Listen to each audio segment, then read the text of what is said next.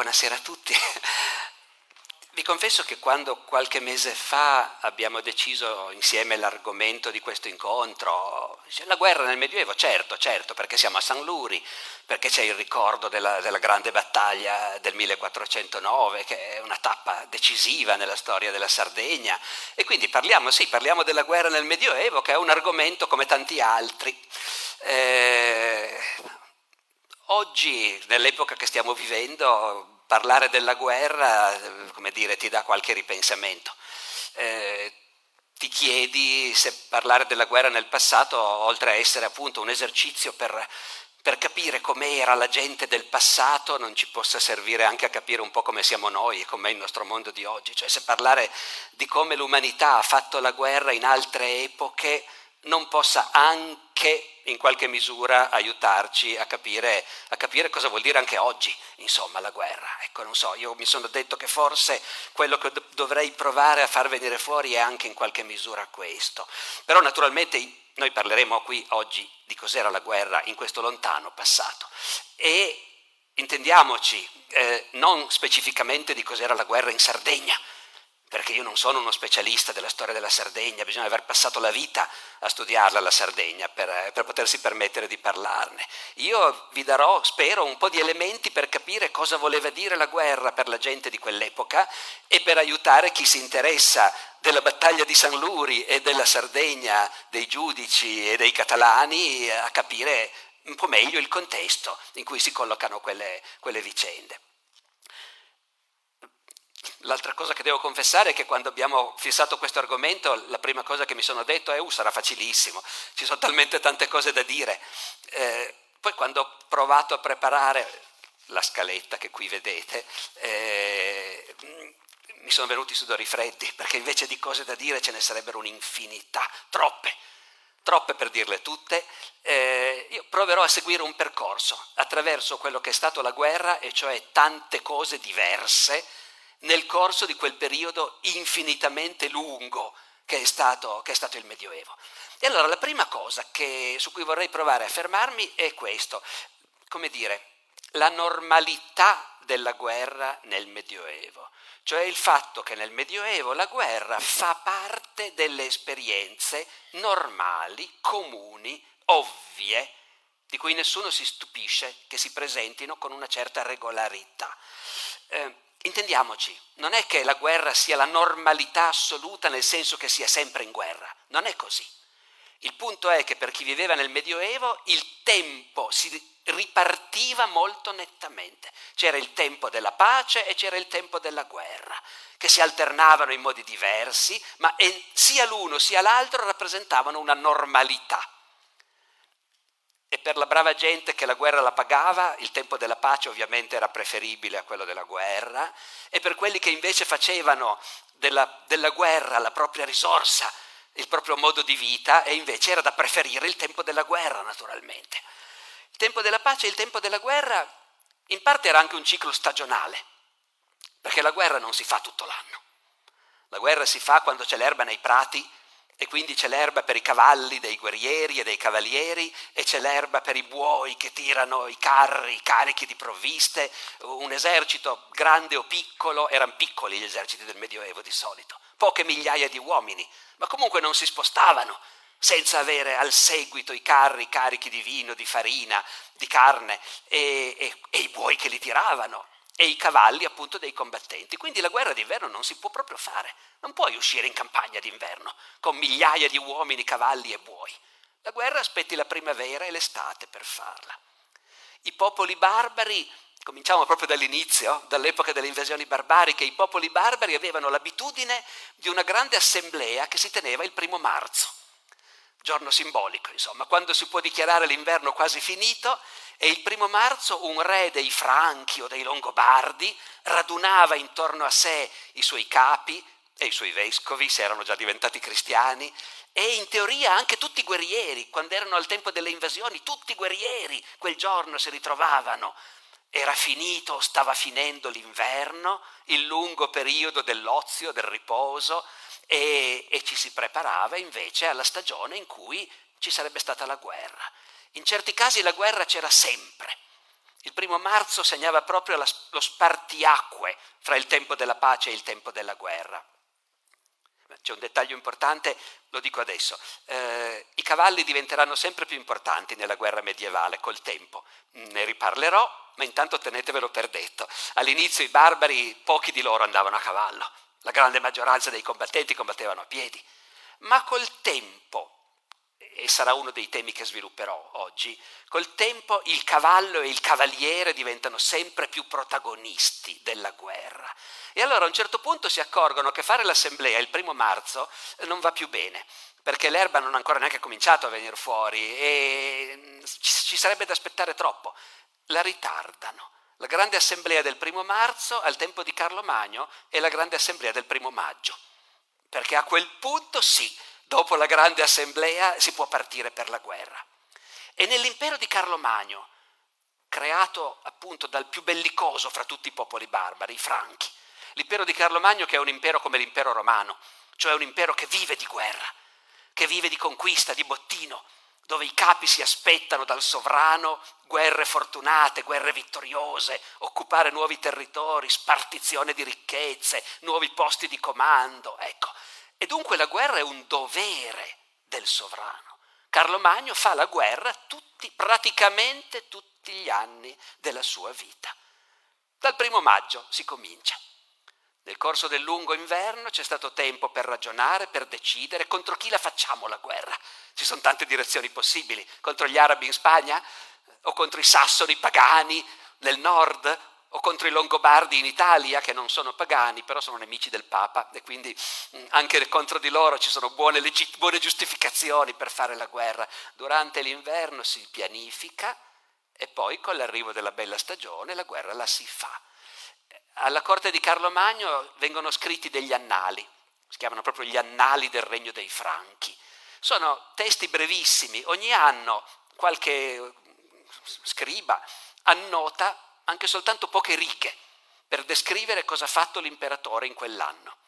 E questi anni hanno tutti lo stesso schema, e cioè cominciano col Natale, dov'è che Carlo Magno ha fatto le feste di Natale, e poi dov'è che ha fatto le feste di Pasqua, perché sono due momenti sacrali, sono due momenti centrali in un mondo profondamente religioso, profondamente cristiano, nonostante la sua violenza e brutalità, però un mondo dove la religione ha una funzione importantissima e quindi è una cosa simbolica, è una cosa da ricordare ogni anno dov'è che era l'imperatore a Natale e dov'è che era a Pasqua.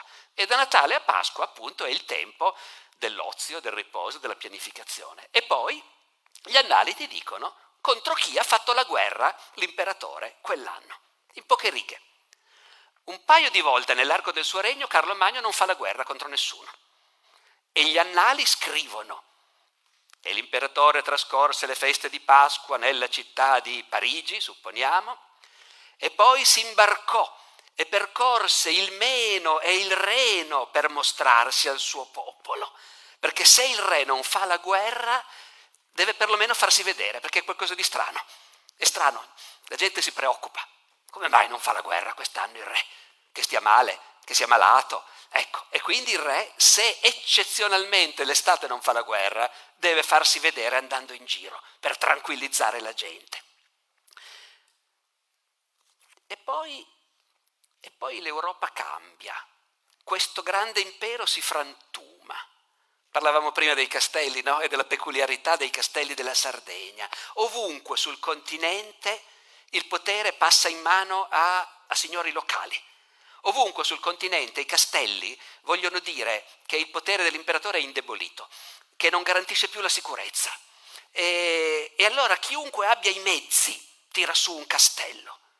Sul continente la rete dei, eh, non parlo solo dell'Italia, eh, in tutta Europa, la rete dei castelli è fittissima nei secoli a cavallo dell'anno 1000 nasce un castello, non dico un castello per ogni villaggio, ma quasi, perché ovunque, ovunque chi sul posto è ricco, ha degli interessi, ha del bestiame, delle terre, degli uomini da difendere, avverte che il potere dell'imperatore è debole, è lontano e che per proteggere i miei interessi, la mia roba, le mie vacche, i miei servi, ci devo pensare io. E siccome io sono ricco e ho i mezzi, tiro, tiro su eh, un castello. E a quel punto, scusate, mi fanno dei segnali per il fatto che le riprese non vengono bene se io sto qui. E dove mi devo mettere? Più indietro. E che volevo stare vicino a loro e non avere la luce negli occhi, ma capisco benissimo quelli fuori che hanno tutto il diritto, eh, più di voi anche.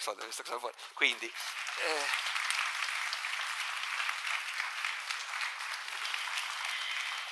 Allora nasce, diciamo, quella che chiamiamo per convenzione la società feudale. Una società dove la gente ubbidisce non a un imperatore lontano che comanda un vastissimo territorio.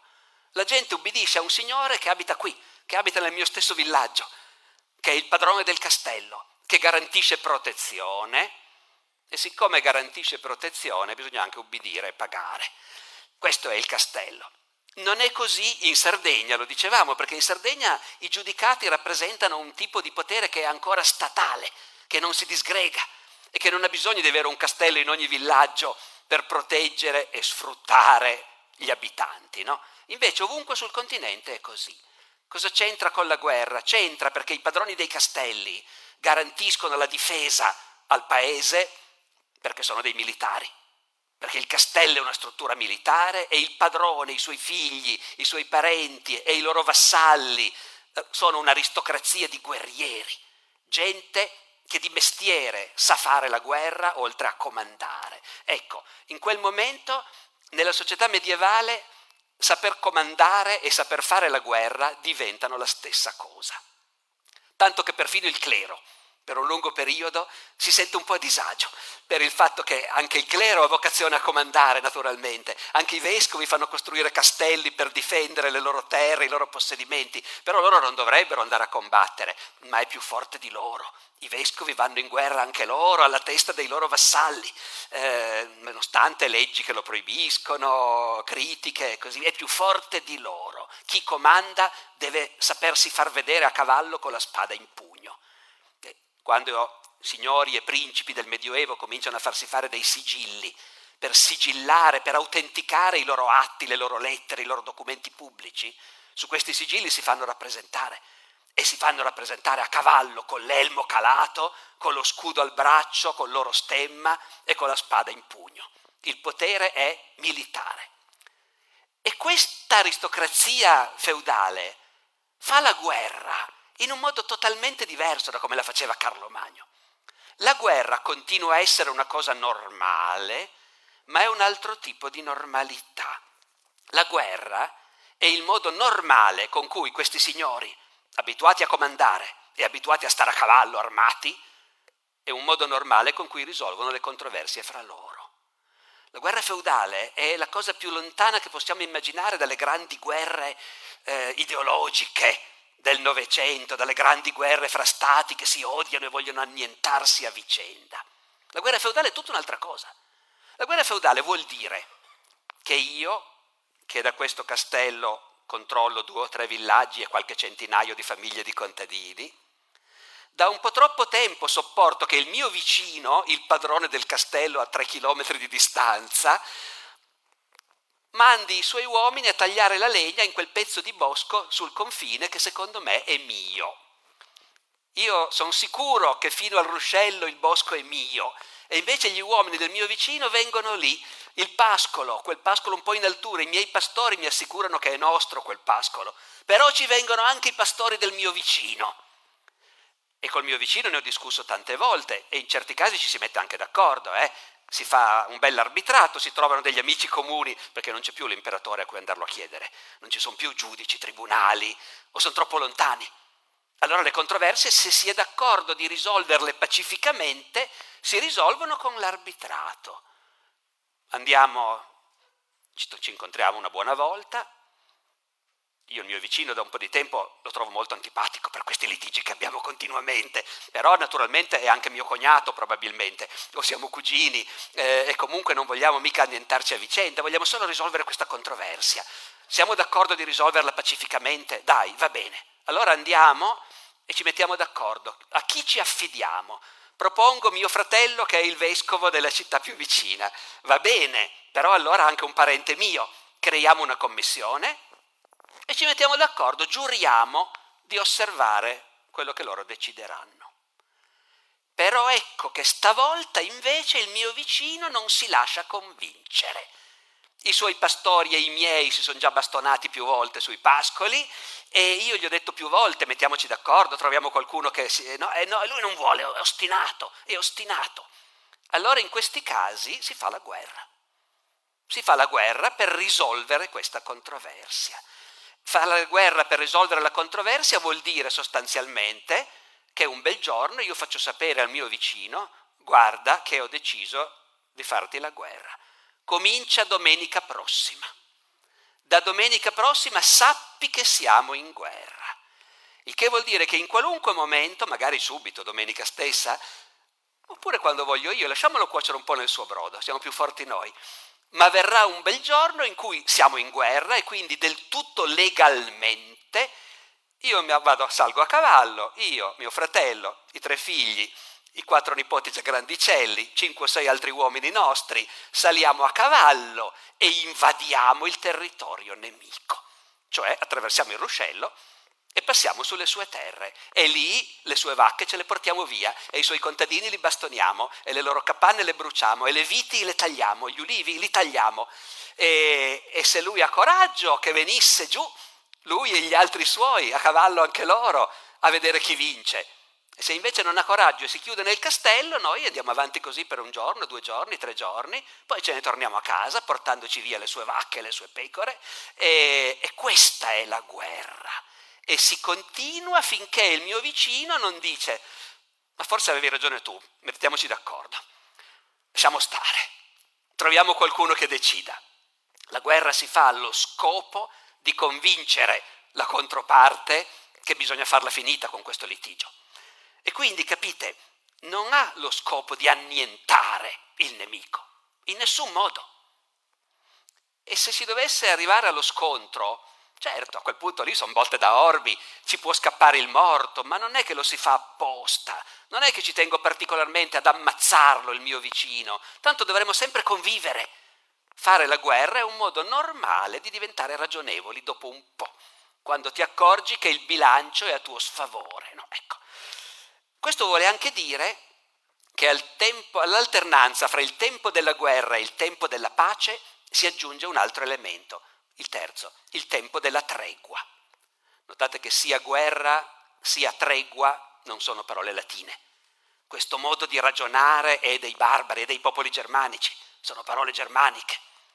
La tregua vuol dire che avendo scatenato la guerra, arriva un momento in cui il mio avversario mi fa sapere che forse preferirebbe che ci mettiamo d'accordo e allora io dico va bene, va bene, d'accordo, ti concedo la tregua. Ci incontriamo davanti a testimoni e ufficialmente con dei gesti, con dei rituali, dichiariamo che non siamo ancora in pace, perché non abbiamo ancora deciso la soluzione del nostro litigio, però siamo in tempo di tregua e la tregua durerà da adesso fino a Pasqua da adesso fino a San Michele, d'accordo?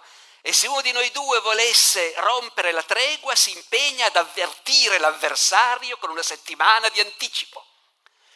Capite? Proprio perché la guerra è normale modo di risolvere un litigio con qualcuno che io non ho intenzione di annientare, ecco, ma con cui continuerò a convivere anche dopo, il tempo si segmenta sempre più nettamente. Nascono lì tutte quelle cose che poi gli stati moderni hanno continuato a fare fino a ieri e che oggi non si fanno più. Tipo dichiarare guerra a un paese quando lo vuoi invadere.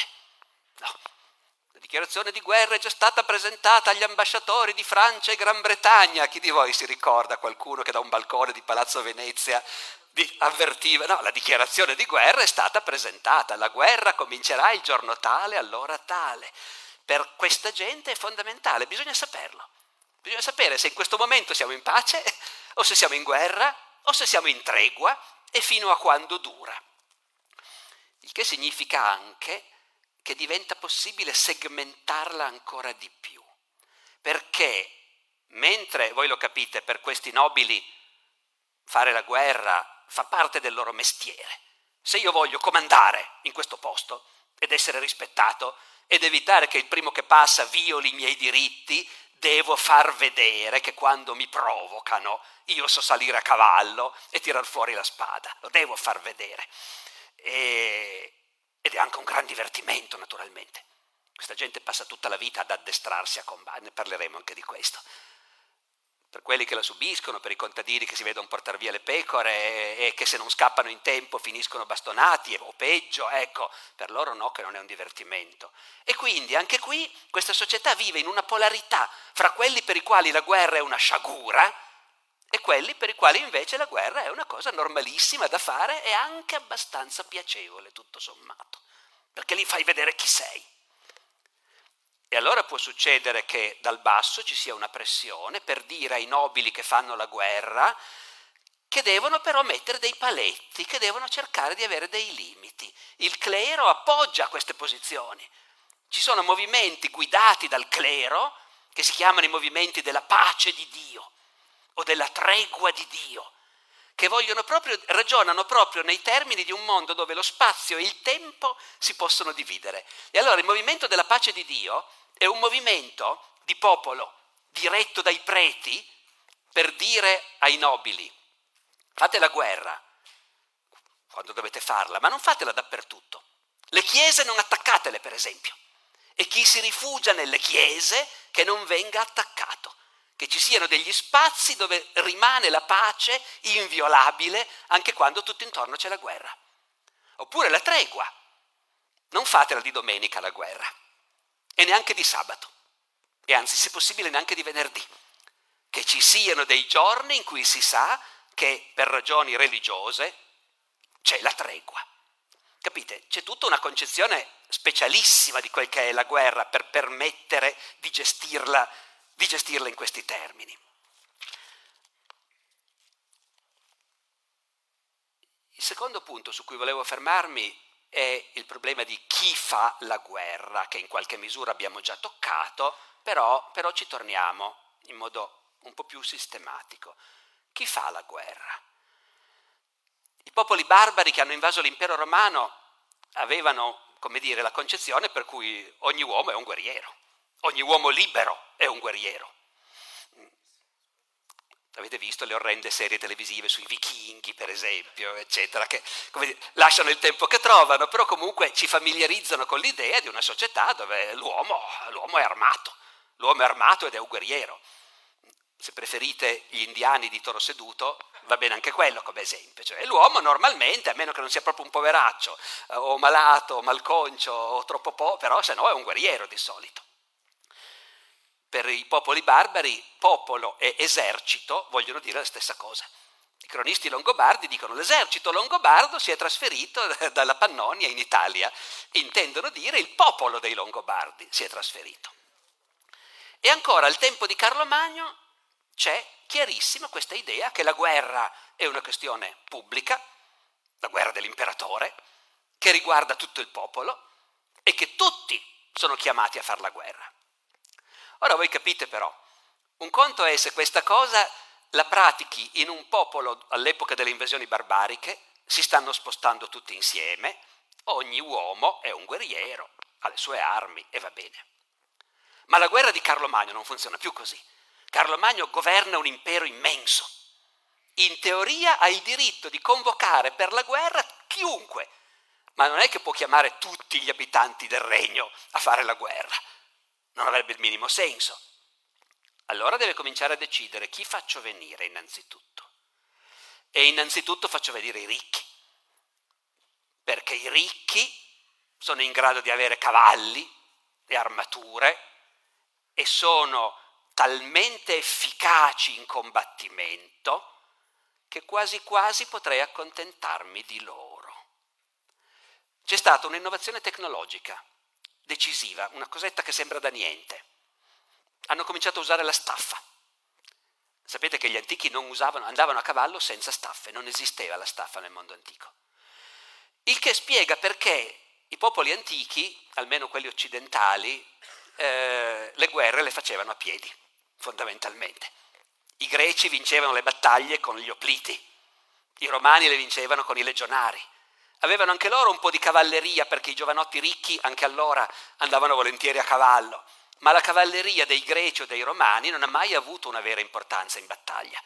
E uno dei motivi è che senza staffe la capacità di combattere a cavallo, la forza d'urto, la capacità di caricare in massa con la lancia in resta, ecco, senza le staffe te lo scordi, non lo puoi fare bene.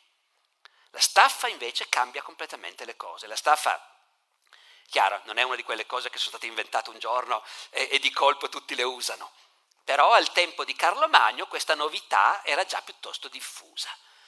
Allora, un uomo a cavallo con le staffe è in grado di fare cose che senza staffe non poteva fare. E una volta che tu hai messo in campo qualche centinaio, ma addirittura qualche migliaio, sulla scala di un impero, qualche migliaio di uomini ricchi che sono in grado di combattere a cavallo e di avere un'armatura pesante e di passare il tempo ad addestrarsi naturalmente a combattere, e beh, allora in fondo tutta quella gentaglia a piedi non c'è mica più tanto bisogno di chiamarla. Carlo Magno continua a convocare, sì, si continua a convocarli perché un po' di gente a piedi, poveracci naturalmente, i ricchi sono a cavallo. I poveracci a piedi, sì, per tirar su le tende dell'accampamento, per andare a prendere l'acqua, per far da mangiare, per occuparsi dei carri, dei buoi, eh, poi i servitori, i domestici, sì, c'è, t- c'è tanta gente a piedi, ne vuole, ce ne vuole anche di quella, però quando Carlo Magno convoca per la guerra, dice allora tutti quelli che sono in grado di permetterselo perché sono nobili o hanno dei vassalli o sono essi stessi vassalli di un ricco e quindi hanno avuto da lui le armi, i cavalli, quelli devono venire a cavallo, con la cotta di maglia. Gli altri che vengono a piedi, basta che venga uno su dieci. Dividetevi, ogni gruppo di dieci, nove si tassano, per comprare l'arco al decimo, almeno che abbia l'arco, c'è un capitolare di Carlo Magno in cui dice non voglio più vedere nessuno che viene armato solo di bastone, perché quelli che vengono solo col bastone è meglio che stiano a casa. Ecco. Fondamentalmente a partire da questo momento le battaglie le vincono i cavalieri e in guerra per mettere in campo un esercito bisogna avere i cavalieri. La marmaglia a piedi non è del tutto inutile, ma è completamente secondaria. Ovviamente uso la terminologia che usano loro, perché quella è una società che si bipartisce con i nobili che guardano a tutti gli altri dicendo i rustici, i villani. Eh, no, ecco, mentre noi, noi siamo nobili e quindi sappiamo fare la guerra quindi nella fase appunto delle guerre private con cui i nobili signori risolvono i loro litigi, appunto, sono loro stessi che fanno la guerra. Poi sì, si fanno accompagnare da qualche servitore, da qualche contadino, ma la guerra la fanno loro innanzitutto. E quando col tempo rinascono le monarchie, come quella monarchia degli aragonesi che a un certo punto deciderà di venire a mettere il naso qui, no? Quando rinascono le monarchie, comunque hanno interiorizzato il fatto che per fare la guerra prima di tutto hai bisogno dei nobili signori a cavallo. E anche un re o un principe del 3 o del 400, quando fa la guerra, innanzitutto chiama i nobili, scrive, deve avere gli indirizzi, gli elenchi, ai nobili che tengono feudi dal re, si scrive per convocarli, che vengano a fare la guerra. Poi si scrive anche ai contadini, alle comunità contadine, alle città, dicendo sì, mandate anche voi un po' di gente, anche lì uno su dieci, uno su cinquanta, poi questi un po' vengono, un po' non vengono, chi non viene paga una multa, però fondamentalmente la forza di un esercito si misura dai suoi cavalieri. E lo stesso succederà con i comuni italiani, perché i comuni italiani quando fanno la guerra chiedono ai cittadini ricchi di andare a cavallo, bene armati. E poi tutti gli altri a piedi, che per carità sono utili anche loro, ma comunque forse la differenza nei comuni italiani, capite, è che lì girano tanti soldi. L'economia del mondo comunale italiano è un'economia straricca, quindi in città c'è tanta gente che è in grado di comprarsi le armi, i cavalli. Quando l'imperatore Federico Barbarossa scende in Italia con duemila cavalieri tedeschi, quei duemila cavalieri è tutto quello che la Germania è riuscito a fornirgli, perché per armare e mantenere un cavaliere ci vuole il lavoro di qualche villaggio contadino. Poi scopre che Milano da sola gli mette davanti duemila cavalieri. E come fanno? Pian piano i tedeschi capiscono, questi qua hanno un sacco di soldi e da loro chiunque ha i soldi diventa cavaliere, è facile fare la guerra così, pensano i tedeschi. E dunque, da questo fatto che la guerra la fanno essenzialmente i nobili e la fanno a cavallo, nascono alcune conseguenze significative. L'ho detto prima, quando la guerra è la guerra privata fra due famiglie di signori vicini che dai rispettivi castelli litigano e un bel giorno decidono di dichiararsi guerra e allora il gruppetto che fa una scorreria invade le terre dell'altro e comincia a devastare, se anche si arriva allo scontro, non c'è nessun motivo di ammazzarsi. Molto meglio, per esempio, se io catturo il mio avversario, perché a questo punto sì che ce l'ho il mezzo di pressione per dirgli la vogliamo finire questa guerra? Sei d'accordo che ci sediamo a discutere, che è quello che io volevo fin dall'inizio, tu invece non volevi? Io lo catturo e a quel punto negozio da posizioni di forza e intendiamoci, sì no, certo che ti lascerò andare, ci mancherebbe, del resto siamo vicini da sempre e tu sei anche mio cognato, eh, però, però mi paghi anche un riscatto. Non solo ti ho catturato, quindi mi prendo io il tuo cavallo da guerra, che costa come una Ferrari, e mi prendo io la tua armatura, le tue armi, la tua spada, ti ho catturato, e se vuoi tornare a casa eh, fai sapere ai tuoi contadini che devono tirare fuori i soldi. È una consuetudine normale in un mondo cavalleresco dove non è che non, non ti sta antipatico quello che stai combattendo, eh? però non c'è per esempio un odio ideologico. Capite? Non sono i nazisti contro i comunisti. Molto più comodo costringerti a pagare un riscatto. La guerra, agli occhi dei nobili che la fanno, acquista un ulteriore vantaggio. Non solo è il modo in cui si risolvono le controversie quando proprio non si riesce a farlo in altro modo. Non solo è uno sport violento e appassionante in cui il rischio di lasciarci la pelle c'è, ma non è enorme tutto sommato, ecco. È uno sport violentissimo, estremo, divertentissimo per quelli che la fanno a cavallo, ripeto, un po' meno per i contadini che scappano. Ma adesso diventa anche un grandioso gioco d'azzardo, perché se mi va bene, se in guerra catturo uno ricco e poi gli faccio pagare il riscatto, mi sistemo per tutta la vita. L'aristocrazia medievale e anche quella moderna, sia chiaro, adora il gioco d'azzardo, che è vietato, la Chiesa lo condanna, le leggi lo condannano, non importa niente, tutti giocano a dadi.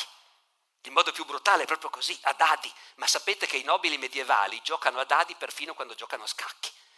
Loro adorano gli scacchi, che come disse non so più quale gran maestro del passato, come è noto, sono uno sport violento.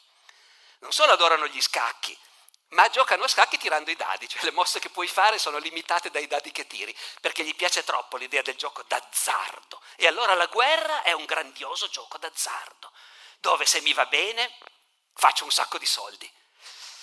Se mi, ma, se mi va male, sarò io quello che deve pagare il riscatto e saranno cattive notizie per i miei contadini. Ma è anche questo normale. Sapete che quando nelle signorie, intorno al castello, i signori e i loro contadini fanno dei patti, degli accordi, c'è tutta una fase nel corso del Medioevo in cui all'inizio il potere di questi signori è violento, arbitrario. Io ti proteggo e prendo quello che voglio.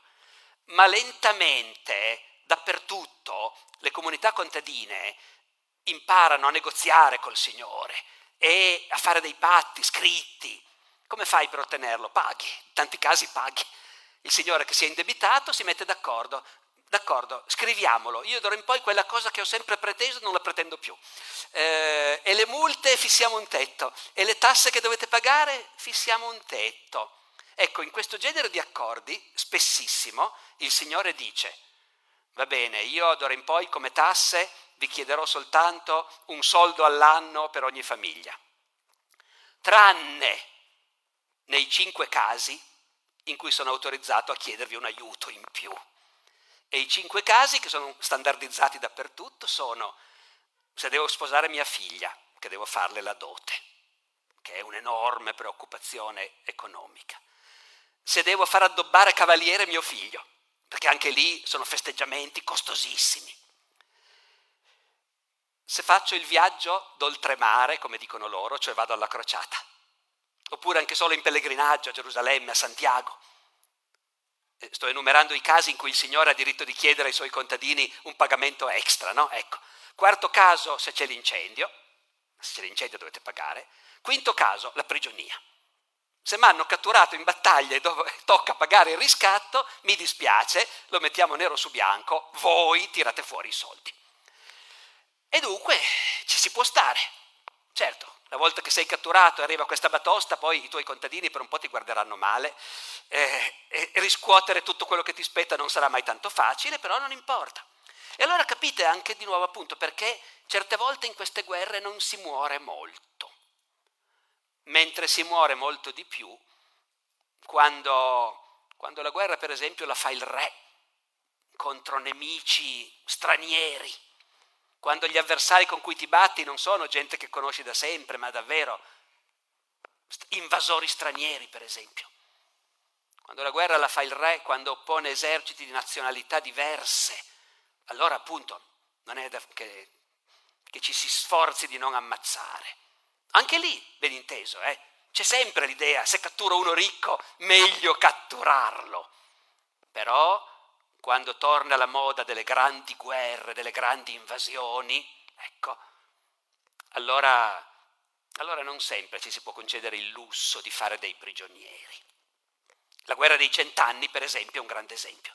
La guerra dei cent'anni tra Francia e Inghilterra con l'Inghilterra che vuole invadere la Francia, vuole occuparla, il re d'Inghilterra che è convinto di essere lui il legittimo re di Francia e per affermare questo suo diritto per cent'anni periodicamente sbarca con un piccolo esercito e cerca di sottomettere la Francia. E intendiamoci, anche i re, il loro concetto di sottomettere il nemico è sempre lo stesso, cioè attraversiamo il loro paese devastandolo. Bruciamo, distruggiamo, ammazziamo, e vediamo se si arrendono. Ma quando si arriva alla battaglia, allora sono battaglie sanguinosissime in quei casi. State le grandi battaglie appunto della guerra dei cent'anni come Cressy nel 1347, oppure, oppure come la battaglia di Azincourt combattuta soltanto sei anni dopo la battaglia di San Luri e in modi molto simili, tra lo stesso tipo di uomini d'arme, gli stessi armamenti. Ecco, lì cosa succede? E succede che da una parte e dall'altra il grosso dell'esercito è fatto da nobili signori, i quali sarebbero anche d'accordo, tutto sommato, di rispettare le regole cavalleresche, fare prigionieri anziché ammazzare, per di più hanno armature ormai talmente formidabili che è davvero abbastanza difficile ammazzarli. Però, però il re d'Inghilterra si è portato dietro dalla, dalla patria anche delle truppe a piedi e in particolare degli arcieri. Si è portato dietro un gran numero di arcieri perché i contadini inglesi sono bravi nel tiro con l'arco, inglesi, gallesi, e dunque, e dunque possono essere utili. E, e allora una battaglia di quel tipo lì non è più soltanto una battaglia fra due schiere di cavalieri che si investono e poi si vede chi è più forte. Gli inglesi che sono in minoranza e quindi sono in difesa, si schierano e gli uomini d'arme al centro, però sui fianchi e anche davanti gli arcieri e gli arcieri che sono tanti, sono migliaia e ognuno naturalmente con un palo aguzzo piantato davanti, per cui la linea degli arcieri è protetta da questa siepe di pali aguzzi. Dietro le botti di vino sfondate coi boccali perché gli arcieri possano dissetarsi durante il combattimento e quando la cavalleria francese viene dentro, viene dentro con la prospettiva che era normale nella mentalità di questi nobili, che questi a piedi sono marmaglia, per l'appunto, e quindi li spazziamo via. E normalmente la probabilità era quella. Voi capite, tu puoi anche aver messo insieme tanta gente a piedi e, e sono tutti lì che aspettano. Non so chi di voi ha visto Alexander Nievski di Eisenstein, grandissimo film, ma del 1938 naturalmente, quindi ormai piuttosto vecchio, che la fa vedere meravigliosamente questa cosa. I russi sono a piedi e tutta questa fanteria a piedi e in lontananza comincia ad arrivare la cavalleria che ti, nemica che ti sta caricando. E da quando li vedi a quando arrivano passa qualche minuto. Tu sei lì, passa qualche minuto durante il quale ti guardi coi vicini e per fortuna, diciamo così, siamo tanti, quindi i comandanti ci hanno ammassati tutti, quindi non è neanche così facile scappare. Se quelli dietro cominciassero a scappare, scappo anch'io che sono in prima linea, di sicuro. E quelli vengono sempre più avanti. Prima venivano al passo, poi passano al trotto, poi al galoppo. cominci a sentir tremare il terreno e sai che fra un minuto sono qui e ti guardi l'ultima volta coi vicini e poi, e poi, pianti la lancia o lo scudo nella terra e speri in Dio. Ecco, in questi casi tante volte quando la cavalleria investe la fanteria, la fanteria va in rotta, si sfascia, scappano tutti. Se invece sono arcieri abbastanza specializzati che tutto sommato sanno il fatto loro e si sono piantati la loro bella siepe di pali aguzzi e hanno degli archi che tirano molto lontano, e con una violenza impressionante sfondano le corazze, oltre ad ammazzare i cavalli. E allora in queste battaglie della guerra dei cent'anni un paio di volte succede che la cavalleria francese viene dentro al galoppo credendo di spazzare via tutti e invece cominciano a piovergli addosso le frecce e cominciano a cadere, cominciano a cadere cavalli, cominciano a cadere uomini, quelli che arrivano dietro al galoppo capitombolano anche loro e dopo un po' è un mare di cavalli morti o feriti, di uomini d'arme sbattuti per terra che fanno fatica a rialzarsi col peso delle loro armature. E allora quando si vede che la carica si è esaurita e non ce la fa proprio, allora gli arcieri escono fuori escono fuori gli arcieri sanno benissimo che il nobile uomo d'arme, se l'avesse acchiappato l'arciere, non ci pensava un attimo a dargli una botta alla nuca e ammazzarlo. E quindi l'arciere non ha nessun motivo di, di salvare la vita al nobile signore che è lì per terra nella sua armatura che fa fatica a rialzarsi. Gli arcieri vengono fuori e hanno tutti lo stiletto, il pugnale, e col pugnale cerc- vai dai caduti e comincia a cercare la gola attraverso le connessioni dell'elmo e della cotta di maglia. Perché non fanno prigionieri? Ma perché è una cosa da nobili fare prigionieri. Se io sono un nobile signore e ne ho catturato un altro, sia pure che io sono francese e lui è inglese, apparteniamo alla stessa classe sociale. Ci capiamo. Mi pagherà il riscatto. Me lo porto a casa mia, al mio castello, e lo ospito fino a quando dall'Inghilterra non arriva il riscatto. Si fa così, ma l'arciere non può fare questo, l'arciere è un poveraccio, però sa che l'uomo d'arme avrà un anello d'oro al dito e una borsa di monete da qualche parte nascosta e quindi per prima cosa gli pianti il pugnale in gola e poi frughi. E, e quindi in queste battaglie i morti ci sono e come? E in quei casi anche i nobili signori, insomma, tante volte si dicono, sai che c'è, ammazziamoli tutti, già che ci siamo. E quindi anche qui, vedete, ecco, forse la lezione di questo è come nella stessa epoca, a seconda delle circostanze, la guerra può essere, dal punto di vista dei combattenti, una cosa in cui il rischio di morire è praticamente minimo rispetto agli enormi vantaggi che ci sono a farla, e poi invece trasformarsi in qualche cosa, in qualche cosa di estremamente sanguinoso e, e atroce. E a proposito di atrocità, poi naturalmente, certo, le atrocità ci sono, benché il codice cavalleresco invece insegni a risparmiare l'avversario e a rispettarlo. Quando è che ci sono le atrocità? Voi, capite, voi potreste anche dirmi, già quando escono gli arcieri coi pugnali a sgozzare quelli per terra, ce n'è già abbastanza di atrocità, ma lì si tratta comunque del combattimento. Le atrocità sono un'altra cosa, è quando, è quando violi cadaveri, per esempio, è quando, è quando ammazzi o mutili i prigionieri, anche queste cose succedono. Non in tutte le guerre medievali, appunto, spero che vi sia stato abbastanza chiaro sul fatto che le circostanze possono essere diversissime. Le atrocità ci sono, per esempio, quando la guerra è una guerra di religione, nelle crociate. Allora nelle crociate i cronisti descrivono i cavalieri cristiani che dopo uno scontro vittorioso ritornano all'accampamento con le teste mozze dei turchi uccisi appese all'arcione della sella. In una battaglia a casa non l'avrebbero fatto, mai. Ma qui sì, lo fanno loro e lo fanno anche gli altri naturalmente. E poi ci sono le atrocità quando la guerra è una guerra dell'imperatore contro dei ribelli. Perché in questa società che ormai è diventata molto evoluta, è eh, negli ultimi secoli del Medioevo, che ha riscoperto il diritto romano, e col diritto romano, insieme a tante cose che a noi sembrano di straordinaria civiltà, hai anche imparato che c'è un delitto che si chiama lesa maestà, che chi si ribella contro l'imperatore commette il delitto più terribile di tutti e non ha diritto a essere risparmiato in nessun modo. Quando i cronisti medievali raccontano di combattimenti, di assedi, durante i quali capita che si portano i prigionieri sotto le mura della città nemica che stai assediando, e li impicchi lì sotto gli occhi dei loro parenti, dei loro amici, o gli tagli i piedi e le mani. Queste cose sono le cose che fa Federico Barbarossa o Federico II quando assedia una città della Lega Lombarda, una città ribelle. E gli altri ovviamente a quel punto fanno la stessa cosa. Quindi capite che noi abbiamo un percorso in cui la guerra può andare da un polo estremo, in cui è modalità normale, perfettamente legittima, di risoluzione di un litigio fra due famiglie nobili e all'estremo opposto ribellione completamente illegale contro un potere costituito e la scala delle atrocità via via appunto cresce man mano che ci spostiamo verso quel polo.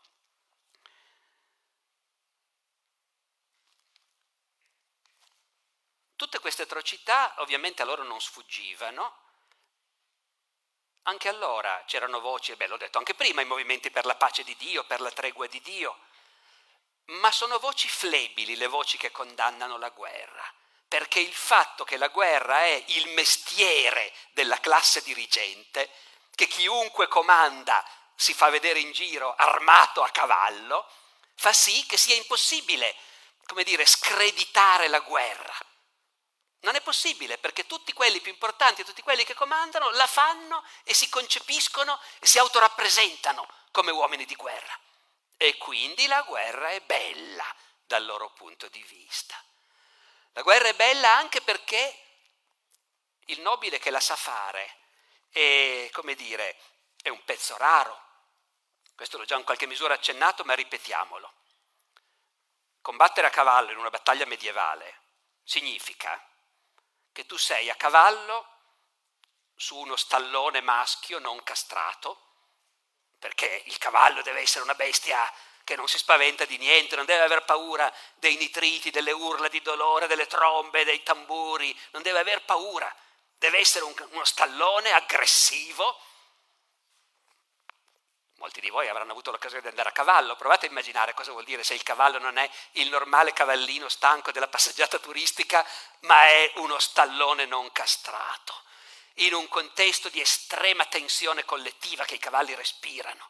E tu sei su questo cavallo con addosso un'armatura che passa dalla semplice cotta di maglia dell'anno 1000, con l'elmo, col nasale, passa fino ad arrivare alle armature complete del 400, del 500, che sono quelle che noi vediamo nei nostri castelli, nei nostri musei, no, che trasformano l'uomo in una macchina interamente coperta di ferro. Tu sei sul tuo cavallo scalpitante e irrequieto, con addosso un peso di ferro che può arrivare fino a 40 kg, anche se naturalmente, visto che si tratta di tecnologie così importanti, il mondo medievale investe moltissimo nel riuscire a produrre armature sempre più resistenti, ma anche sempre più leggere.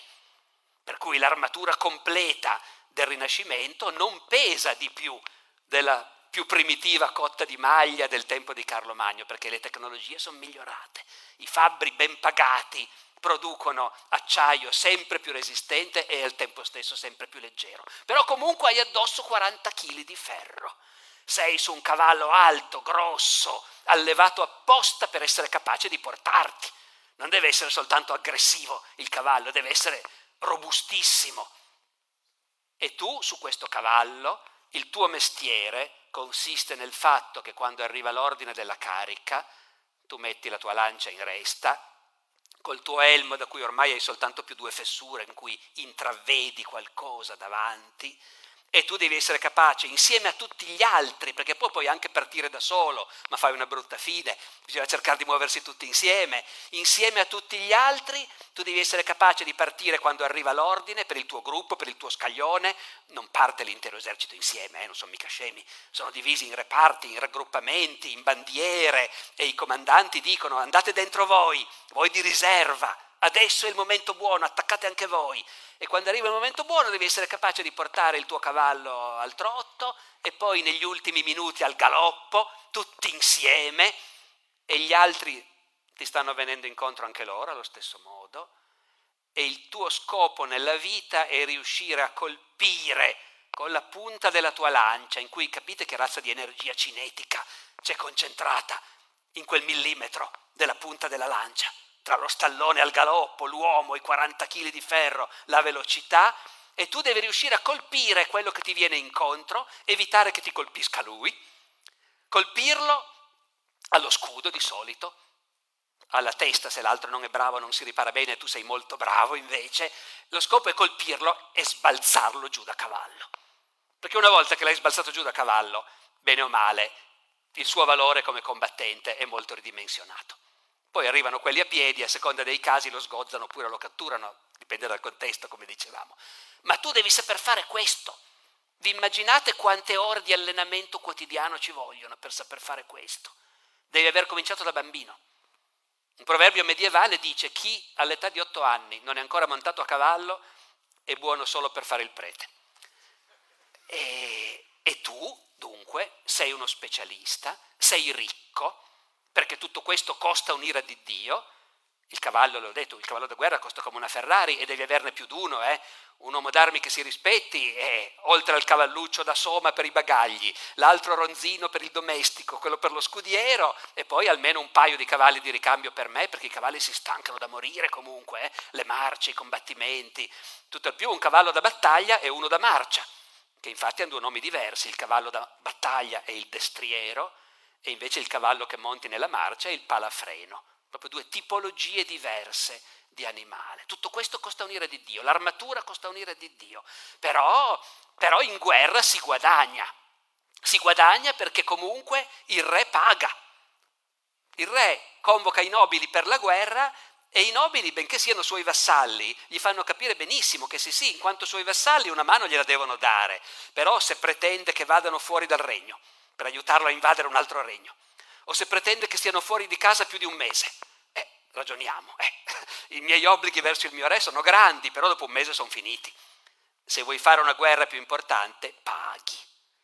Già nel Medioevo ridiventa vero quello che è stato vero in tutte le altre epoche, cioè che il denaro è il nervo della guerra. E allora, allora ecco che per il nobile la guerra diventa il, la risorsa anche economica, al di là dell'azzardo di cui parlavo prima, ma quella sistematica. Più guerra c'è, più si guadagna. Il re, il principe pagano e pagano bene. E così compaiono quelle figure come so, il trovatore Bertrand de Born, che Dante mette all'inferno proprio per essere stato uno che voleva sempre la guerra, che consigliava la guerra, che godeva della guerra. Dante lo mette all'inferno e se uno legge le poesie di Bertrand de Born capisce perché Dante lo mette all'inferno perché Bertrand de Born è uno che appunto scrive a un certo punto, lui è uomo di Riccardo Cuor di Leone. E Riccardo Cuor di Leone è passato alla storia come appunto un grande re, valorosissimo, ma all'inizio tergiversava. Per un po' non si impegna in nessuna guerra. E Bertrand de Born gli scrive le sue canzoni, sapete che i trovatori provenzali fanno politica con le loro canzoni, le, le, indirizzano ai sovrani, ai principi per dirgli cosa dovrebbero fare. E Bertrand de Born sfotte il re Riccardo perché non si decide mai a fare la guerra, è sempre l'indeciso, lo chiama en hoc e non, il signor sì e no. Momento decisivo, momento dici no. E poi finalmente Riccardo fa la guerra e Bertrand de Born scrive non posso mudar, non posso fare a meno di mettermi a cantare, perché il Signor sì e no, il re Riccardo, appicca il fuoco e sparge sangue, e grande guerra trasforma il Signore avaro in generoso. E quindi per questi nobili la guerra è il momento in cui io, nobile, valgo, conto qualcosa, in cui faccio i soldi. Ovviamente poi ancora di più quando nascerà l'epoca dei mercenari, quando i comuni italiani non avranno più voglia di fare la guerra chiamando i loro cittadini a combattere, come succedeva ancora al tempo di Dante. Sapete che Dante ha combattuto in guerra più volte in vita sua, ha combattuto in una grande battaglia a Campaldino, a cavallo, perché era di famiglia abbastanza agiata da poterselo permettere e quindi il comune di Firenze imponeva a gente di quel livello di essere lì a cavallo con l'armatura. Poi nel 300 i cittadini dei comuni italiani si stufano e decidono che tutto sommato si guadagna di più con gli affari, con i traffici e con la banca. E visto che siamo pieni di soldi, la guerra la facciamo fare a qualcun altro pagandolo. nasce appunto l'epoca d'oro dei mercenari in Italia, mercenari stranieri. In tutta Europa si viene a sapere che il nobile disoccupato, che è mezzo rovinato, la crisi economica gli ha ridotto le entrate, il suo re purtroppo in questo momento non sta facendo la guerra, va in Italia. Trovi un capitano bravo, si organizza una compagnia, si scende in Italia perché gli italiani sono sempre in guerra fra loro e pagano. E per questi mercenari, che sono in gran parte appunto anche loro nobili, eh, però nobili spiantati, che per vivere devono fare la guerra. E ovviamente appunto anche a loro non puoi andare a dire che la guerra è una cosa brutta, tutt'altro. C'è una novella del Sacchetti, siamo alla fine del 300, che mette in scena proprio un episodio di questo tipo. Il protagonista è un famoso mercenario, Giovanni Acuto, un inglese tra l'altro, John Hawkwood, ma gli italiani lo chiamavano Messer Giovanni Acuto. E il Sacchetti racconta in questa novella di certi frati francescani che vanno a trovare il, questo condottiero per chiedergli qualche favore e dice, ve la leggo, poche righe, giungendo dinanzi alla sua presenza, come era loro usanza, dissero, Monsignore Dio vi dia pace. Capite, sono francescani, pax vobiscum, no? Monsignore Dio vi dia pace. E quelli subito risponde, Dio vi tolga la vostra elemosina. E i frati quasi spaventati dissero, Signore, perché ci dite voi così? Disse Messer Giovanni, e voi perché dite voi così a me? E dissero i frati, ma noi credevamo dire bene. E Messer Giovanni rispose, come credete dir bene che venite a me e dite che Dio mi facci morire di fame? Non sapete voi che io vivo di guerra e la pace mi disfarebbe? Ultima cosa, credo, è l'ultimo pezzo, sì, se va tutto bene, insomma. L'ultima cosa che, se mi seguite ancora, se ce la facciamo ancora, volevo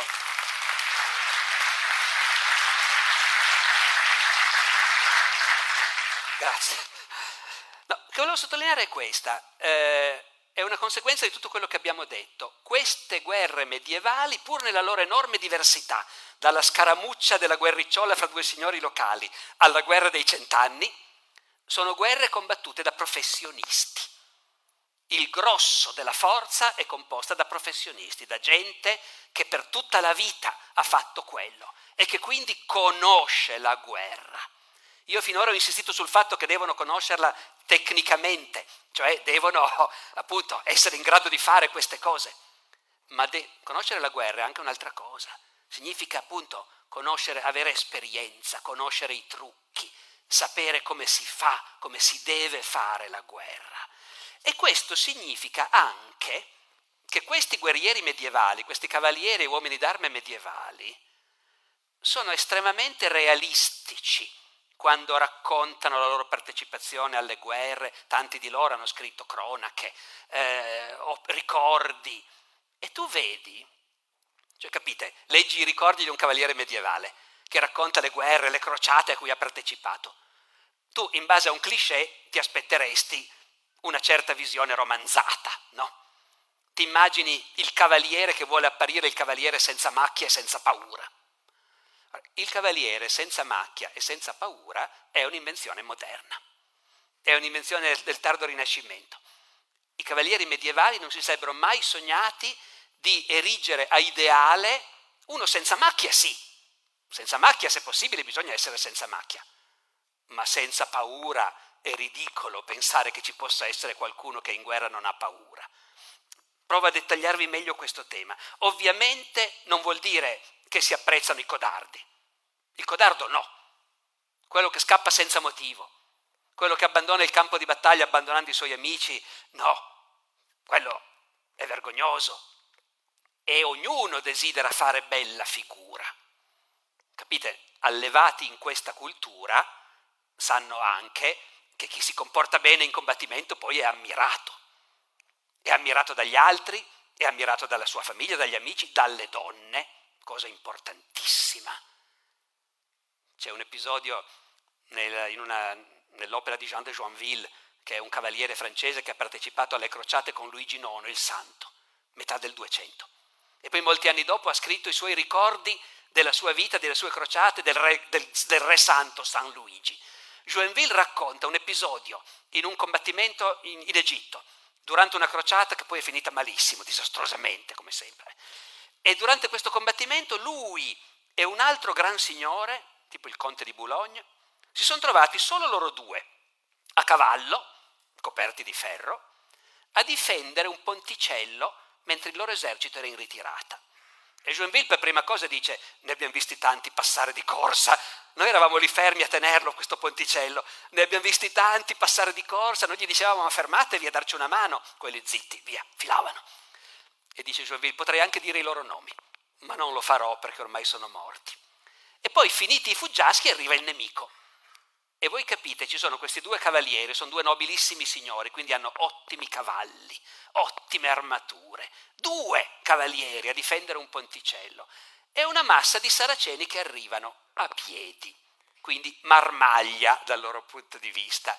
La marmaglia si ferma, perché va bene che i cavalieri sono solo due, però chi è che va sotto per primo? Quelli sono lì con la spada in pugno, i cavalli che si impennano, dice Joinville, i saraceni si sono fermati, hanno cominciato a insultarci, eh, a mostrare i pugni, qualcuno raccoglieva manate di fango, ci buttavano manate di fango e noi fermi lì, però poi pian pianino questi aumentavano e venivano sempre più sotto. E noi a un certo punto abbiamo cominciato a dire ah, che vogliamo fare, ecco. E, e il conte di Boulogne che era con me, dice Joinville, mi ha detto Siniscalco, era Siniscalco di Champagne, fu governatore della Champagne per conto del re Joinville, mi ha detto Siniscalco, per la cuffia di Dio, dice Joinville, perché lui giurava così, aveva questo modo di dire, per la cuffia di Dio, eh, state di buon animo, che la racconteremo ancora, voi e io, questa giornata nelle camere delle dame. E cioè, voglio dire, stiamo rischiando la pelle, però, però se torniamo a casa, eh, eh, vuoi mettere, ecco, poter raccontare questo. Quindi si tiene a fare bella figura. Eh, un altro cronista, l'anonimo romano, cronista italiano del Trecento, che non sappiamo chi sia, come si chiami, ma è romano, scrive in una bellissima lingua. Eh, se qualcuno di voi si appassiona di Medioevo, leggete la cronaca dell'anonimo romano, che è straordinaria, scritta in dialetto romano dell'epoca. E l'anonimo romano racconta a un certo punto uno scontro fra baroni rivali, Colonna contro Orsini, che anche lì due famiglie che da sempre si odiano, a un certo punto si arriva a uno scontro nelle vie di Roma con interi reparti di cavalleria delle due famiglie che si scontrano e l'anonimo descrive con entusiasmo questo scontro, i, i più coraggiosi che si fanno sotto e, e lo descrive al presente, in tempo reale, a un certo punto gli scappa da dire qui si vedrà chi è figlio di buona mamma. Eh, tu devi far vedere se sei figlio di buona mamma o figlio di... ecco appunto. E, però, però questo non vuol dire che devi essere uno che non ha mai paura, perché non avere mai paura non esiste. Non sei una persona seria se sostieni che tu non hai mai paura.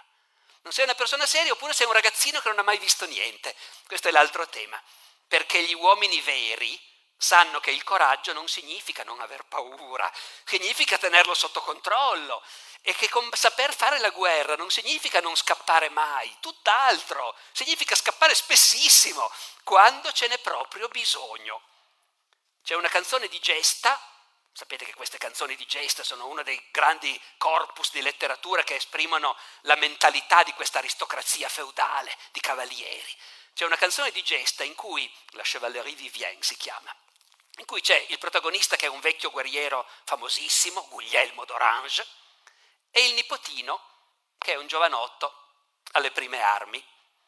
E questo giovanotto, pieno di entusiasmo, si chiama Vivien, appena armato cavaliere, nell'entusiasmo di essere diventato cavaliere, dice, fa un voto. Dice, io in battaglia faccio voto di non fare mai un passo indietro davanti al nemico. Lo zio che è uno dei grandi eroi delle canzoni di gesta, gli dice, nipote, durerete molto poco. Non c'è uomo, per quanto forte e valoroso, a cui non tocchi scappare quando è sotto pressione, se si trova in battaglia campale, e non vuole lasciarsi tagliare a pezzi. Caro nipote, questo voto non è il caso di mantenerlo. Voi siete giovane, lasciate stare queste sciocchezze. E di questa cosa si ritrova nella letteratura medievale continuamente l'eco e la conferma. Lo racconta anche Dante di se stesso, in un testo che purtroppo non abbiamo più, ma che fu letto nel 400 da Leonardo Bruni, biografo di Dante, che aveva sott'occhio delle lettere di Dante, in cui Dante raccontava di aver partecipato alla battaglia di Campaldino, 1289, grande vittoria fiorentina contro i ghibellini di Arezzo, e Dante in questa lettera raccontava, dice il Bruni, le varie vicende di questa battaglia, in cui, e lì Bruni cita, cita letteralmente Dante, il quale dice questa battaglia a cui partecipai non fanciullo nell'armi, cioè aveva 25 anni Dante in quel momento, 24, e dice già, sapevo già cos'è la guerra e ho avuto una gran paura, in cui ebbi temenza molta. Uno non ha problemi a confessarlo, è normale, anzi è tanto più normale se nella stessa frase tu stai dicendo non ero più un ragazzino, sapevo cos'è la guerra e quindi ho avuto una gran paura. E poi è andato tutto bene, abbiamo vinto, grande gioia e tutto, però appunto la paura non è, non è un tabù. Vi faccio ancora un esempio, sono i cronisti che a me hanno insegnato ad amare il Medioevo proprio per l'estrema franchezza con cui raccontano la realtà così com'è. È un cronista francese della fine del Quattrocento, Philippe de Comines, uno che ha accompagnato eh, Carlo VIII dell'invasione dell'Italia nel 1494. Filippo de Comines rievoca nelle sue memorie una battaglia combattuta qualche decennio prima, quando era giovane, e dice in questa battaglia ho avuto meno paura di quanta ne abbia mai avuta dopo negli scontri in cui mi sono trovato, perché ero giovane e non avevo nessuna cognizione del pericolo. Ecco, questa estrema disinvoltura nel dire le cose come stanno fa sì che il racconto della guerra nei testi medievali sia spesso di un grandissimo realismo. Un realismo che coinvolge proprio la capacità di cogliere gli stati d'animo dei combattenti. Non c'è niente di romanzato, si racconta quel che succede davvero. Sempre con Min, che racconta questa prima battaglia della sua vita, in cui dice non ho avuto tanta paura quella volta lì, perché ero all'inizio, però poi dice siamo andati un po' avanti, poi ci siamo fermati, i nostri arcieri hanno preso le prime case del villaggio, il nemico ha cominciato ad arretrare e allora siamo andati avanti ancora un po' anche noi, poi però ormai la giornata era avanzata, non, non si capiva più bene chi aveva, non si capiva chi stava vincendo fondamentalmente, poi abbiamo capito che avevamo vinto noi, però dice ci sono state certe mezz'ore in cui noi che eravamo rimasti là non avevamo l'occhio che a scappare se fossero venuti avanti cento uomini. Cioè noi siamo qui, cioè forse abbiamo vinto. A posteriori diremo eh, abbiamo vinto, ma in realtà io lo so benissimo che se avessimo visto spuntare cento nemici davanti scappavamo tutti. Il campo era spianato a zero, dove un'ora prima c'era il grano così alto. La polvere la più terribile del mondo, tutto il campo seminato di morti e di cavalli. E non si riconoscevano i morti, per la polvere. Nessuno aveva più voglia di combattere. E vi cito ancora un ultimo esempio. Un capitano francese che ha combattuto nella guerra dei cent'anni, Jean de Beuil. Ha fatto tanta esperienza. Scrive un romanzo intitolato Il giovanotto, in cui racconta appunto le sue esperienze in guerra, cominciando da quando era un giovanotto e non sapeva niente. E e tutta quest'opera è tutta costruita per mostrare come lui, che da giovanotto non capiva niente della guerra, pian piano, e quindi non aveva paura, pian piano ha accumulato esperienza. E in tutto questo romanzo questo capitano, come dire, dispensa i suoi consigli ai suoi colleghi, a chi vuole imparare com'è che si fa la guerra. E in questo imparare com'è che si fa la guerra, continuamente torna il tema del fatto che la psicologia dei combattenti è una cosa decisiva, la devi capire, la devi conoscere. E nella psicologia dei combattenti l'emozione dominante è la paura. E quindi Jean de Beuil dice, eh, è meglio, si può combattere anche di notte volendo, o è meglio combattere sempre di giorno? Dice no, è meglio combattere di giorno, perché la notte non conosce vergogna. Cioè, di notte quelli che vogliono scappare scappano, dei tuoi si intende, eh? e tu non ci puoi fare niente.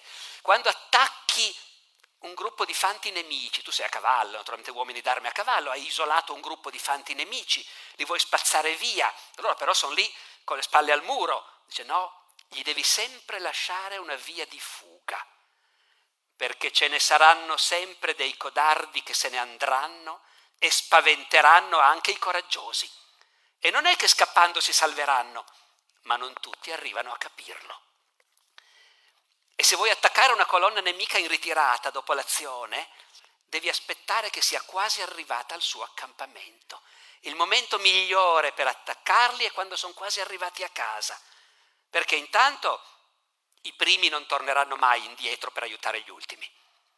E soprattutto quando sono vicini a casa si disordinano e nessuno può riuscire a tenerli. Uno è stanco, l'altro ha l'armatura che gli pesa. Vedono la salvezza vicina. Uno ha paura, l'altro ha voglia di essere in salvo. Ce n'è ben pochi che vogliano tenere la formazione. I comandanti sono stanchi perché li hanno combattuti tutto il giorno. Capite? Il comandante ha combattuto i suoi uomini, perché il comandante tutto il giorno deve essere lì che strilla per tenerli fermi, tenerli in posizione. E infatti non possono più parlare i comandanti a forza di gridare. Non li sentono e se li sentono fanno finta di niente.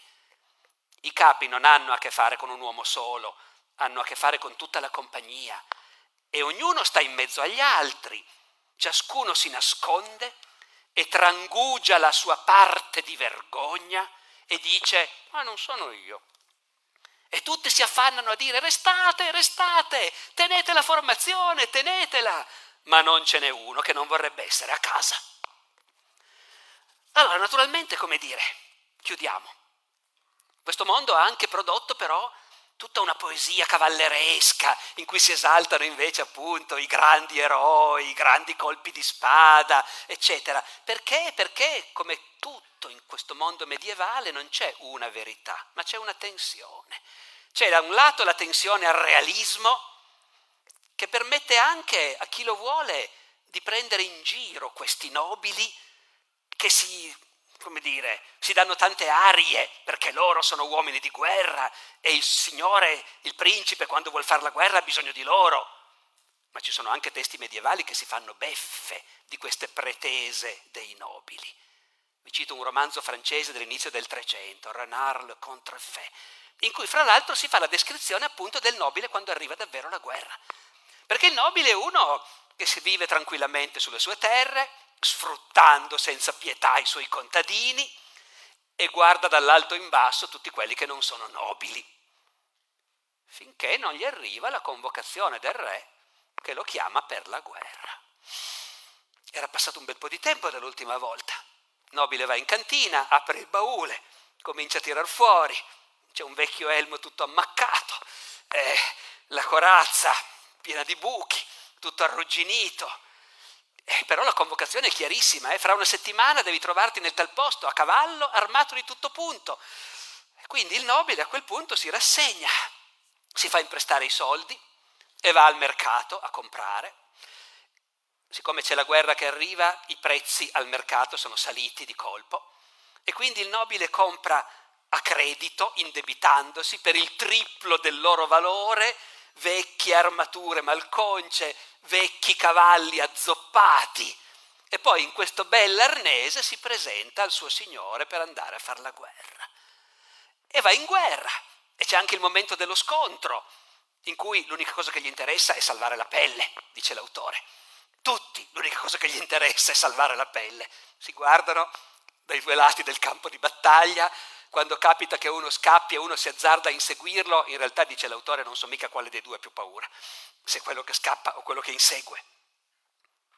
E del resto, piccola parentesi, Jean de Beuil, il capitano della guerra dei cent'anni che citavo prima, in uno dei momenti in cui si rivolge ai giovani perché imparino cosa vuol dire fare la guerra, gli dice mi raccomando, restate freddi, non c'è bisogno di scaldarsi, bisogna essere valorosi, ma non bisogna perdere la testa, restate freddi e anche quando vi viene addosso il panico, ricordatevi che il vostro nemico ha più paura di voi. E poi il nobile torna a casa e si trova schiacciato dai debiti e rivende tutto quello che aveva comprato per un decimo del suo prezzo. Ecco, questo è l'eroismo dei nobili secondo l'autore di questo romanzo. I nobili invece cosa pensano? E dicono e scrivono. Noi, noi siamo i nobili e comandiamo e abbiamo un sacco di privilegi e sfruttiamo i villani, ma ce lo meritiamo, perché noi siamo quelli che fanno la guerra e corrono i pericoli e affrontano le fatiche della guerra. Questa è un'ideologia di cui la nobiltà europea si abbevera per secoli, per giustificare la sua egemonia sociale. E chiudo citandovi due esempi. Uno è del Trecento, un cronista spagnolo. I cavalieri si espongono a ogni sorta di pericoli, gettano il corpo nell'avventura di una vita che sfiora sempre la morte. Pane e gallette ammuffite, carne cotta o cruda.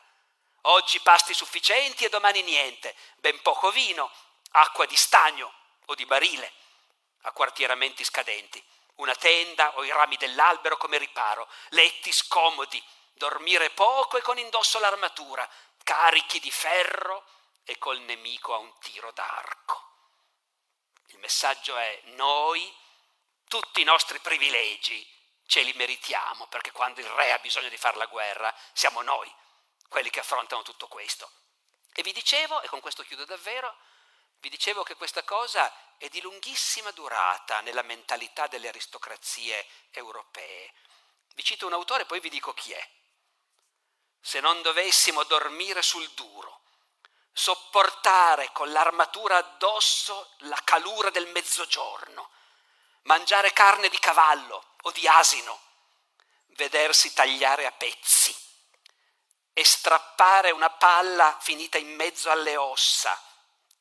Primo indizio, hanno già inventato l'archibugio e quindi fra i rischi della guerra c'è anche questo. Ti è arrivata una palla d'archibugio nel corpo e la sera il chirurgo ti fruga fra le ossa per tirarla fuori. Sopportare di essere ricuciti, cauterizzati e sondati e come faremmo altrimenti ad acquistare il vantaggio che noi vogliamo avere sulla plebe? Sapete chi scrive queste cose? Siamo alla fine del Cinquecento, è un grandissimo filosofo, che noi conosciamo come un grandissimo filosofo, Michel de Montaigne. Montaigne, uno dei grandi filosofi del Rinascimento francese, ma anche nobile signore, perfettamente convinto, come sono convinti da secoli i suoi antenati, che la guerra è cosa da nobili e che è cosa sì gloriosa, ma anche certo, diciamolo, faticosa, durissima, pericolosa, ma proprio per questo noi nobili ci meritiamo di essere quelli che nella nostra società comandano e hanno tutti i privilegi. E quindi insomma, vedete, ci sono i professionisti della guerra e ci sono i professionisti del racconto, c'è il racconto realistico e c'è il racconto ideologico fatto per calcare la mano da una parte e dall'altra, appunto c'è il realismo e c'è l'ideologia. E forse anche questo, diciamo, è, è una lezione quando ci si trova di fronte a chi ci racconta le guerre di oggi. Grazie.